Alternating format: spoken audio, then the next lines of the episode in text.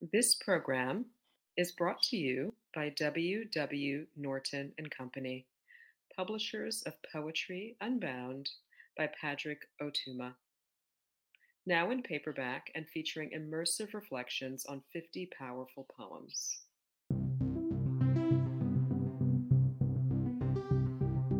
Hi, I'm Dante Micheaux, author of Circus and Amorous Shepherd, and Poem a Day guest editor for the month of January.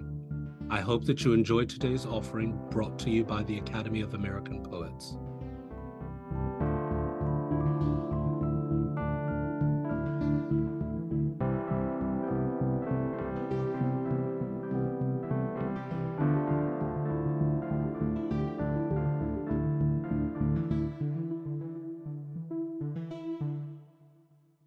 Montpeyroux Sonnets by Marilyn Hacker for Julie Fay. Tired of asparagus and aubergines, tired of tomatoes, even tired of wine, tired of the village and its niche between the Causse and the Mediterranean, she stays in bed, the window blanked, till noon, then lights a cigarette, emerges from the sunken twenty three hours dark bedroom, into the sitting room, coffee machine humming, and, on lucky days, the sun doing its best to be sustaining. Gloom waits in the shadow. Yes, I've also seen degenerescence in a wrinkled prune, a wedge of moldy bread, a chicken bone. And she's grabbed life back on the telephone. I might seize life back from the telephone when someone, what someone, any someone, not killing time, wants a conversation. It's cold. It's raining.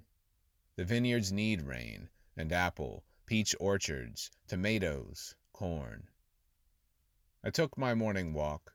I left my cane at the grocer's, hooked on a crate of clementines, only remembered it walking between the square and this street, so went back again. I thought for those five minutes that my spine was redeemed, renewal, not decline. No twinges, phantom swellings, inflammation, absence of constriction, absence of pain, a long walk in the sunlight toward the mountain. A long walk in the sunlight toward the mountain might be one more invented memory, but I did walk there, or a fantasy cobbled out of desire, some book, invention and memory, still. Yes, it's going to rain again. Like an old woman in a story, I feel it in my shoulders, my left knee. A vague ache, numbness, nothing more certain or defined. Swallows who've built their nests under the roof tiles of the house across the way swoop, zigzag, perch, then disappear.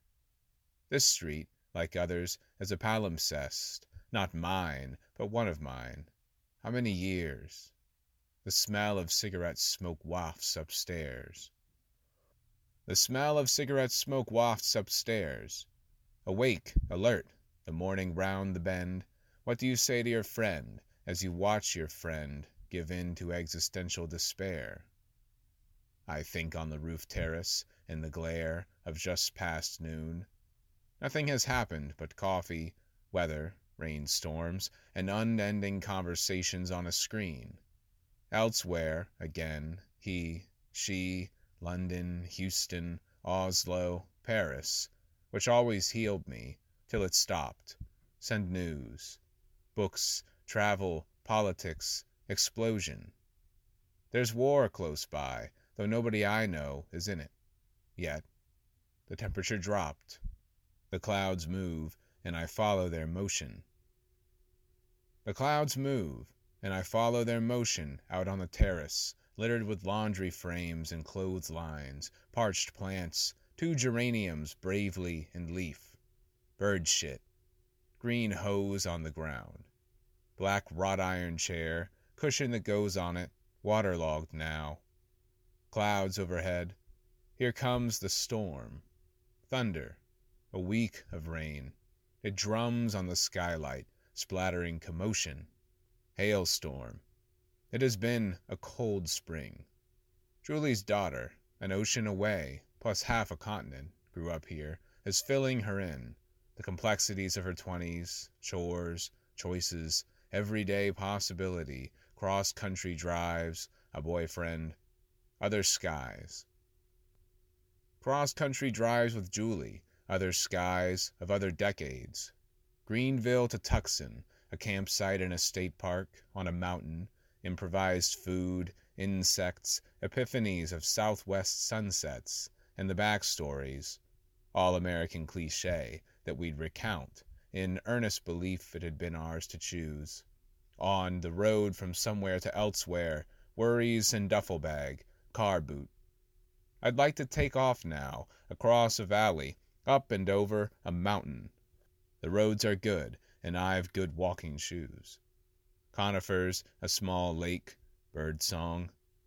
A fox, a squirrel, runs for cover, except, of course, I never learned to drive. Except, of course, I never learned to drive. I was eleven. Life changed. My father died. My mother inconveniently went mad. I got through high school and got out alive. Some distant college might have seen me thrive, take driving lessons that I never had. What didn't happen's heavily beside the point. I'm old, arthritic, more gratified by an alert and unimpeded now, walking up the school road with a cane, looking at mountains, with a bit of longing for how I once walked, but walking every morning and afternoon. Church, bouvet, stone house, bungalow, buying asparagus and aubergine. About this poem.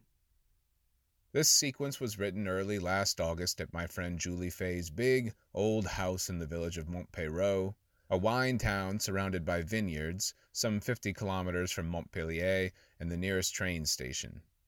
We've known each other since Julie was in her late 20s and I in my mid 30s, so a long time, and some of that is in the poem, which is very much about friendship, its endurance, its exchanges and silences, the intrusion of age, and a bad back but it's also a praise of the place, which has been a source of renewal and work, interspersed with long walks for me for decades.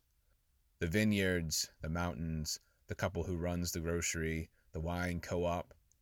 The war in Ukraine, or the Russian invasion of Ukraine, was going on, but seemed distant, as the ongoing near genocide in Gaza, less than a year later, does not.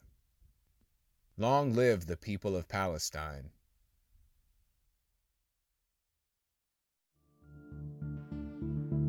Poem a Day is the original daily poetry series featuring new poems by today's poets.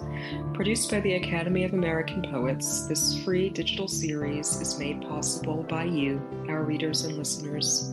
Learn more about Poem a Day and, if you can, please consider supporting this work by visiting poets.org/give.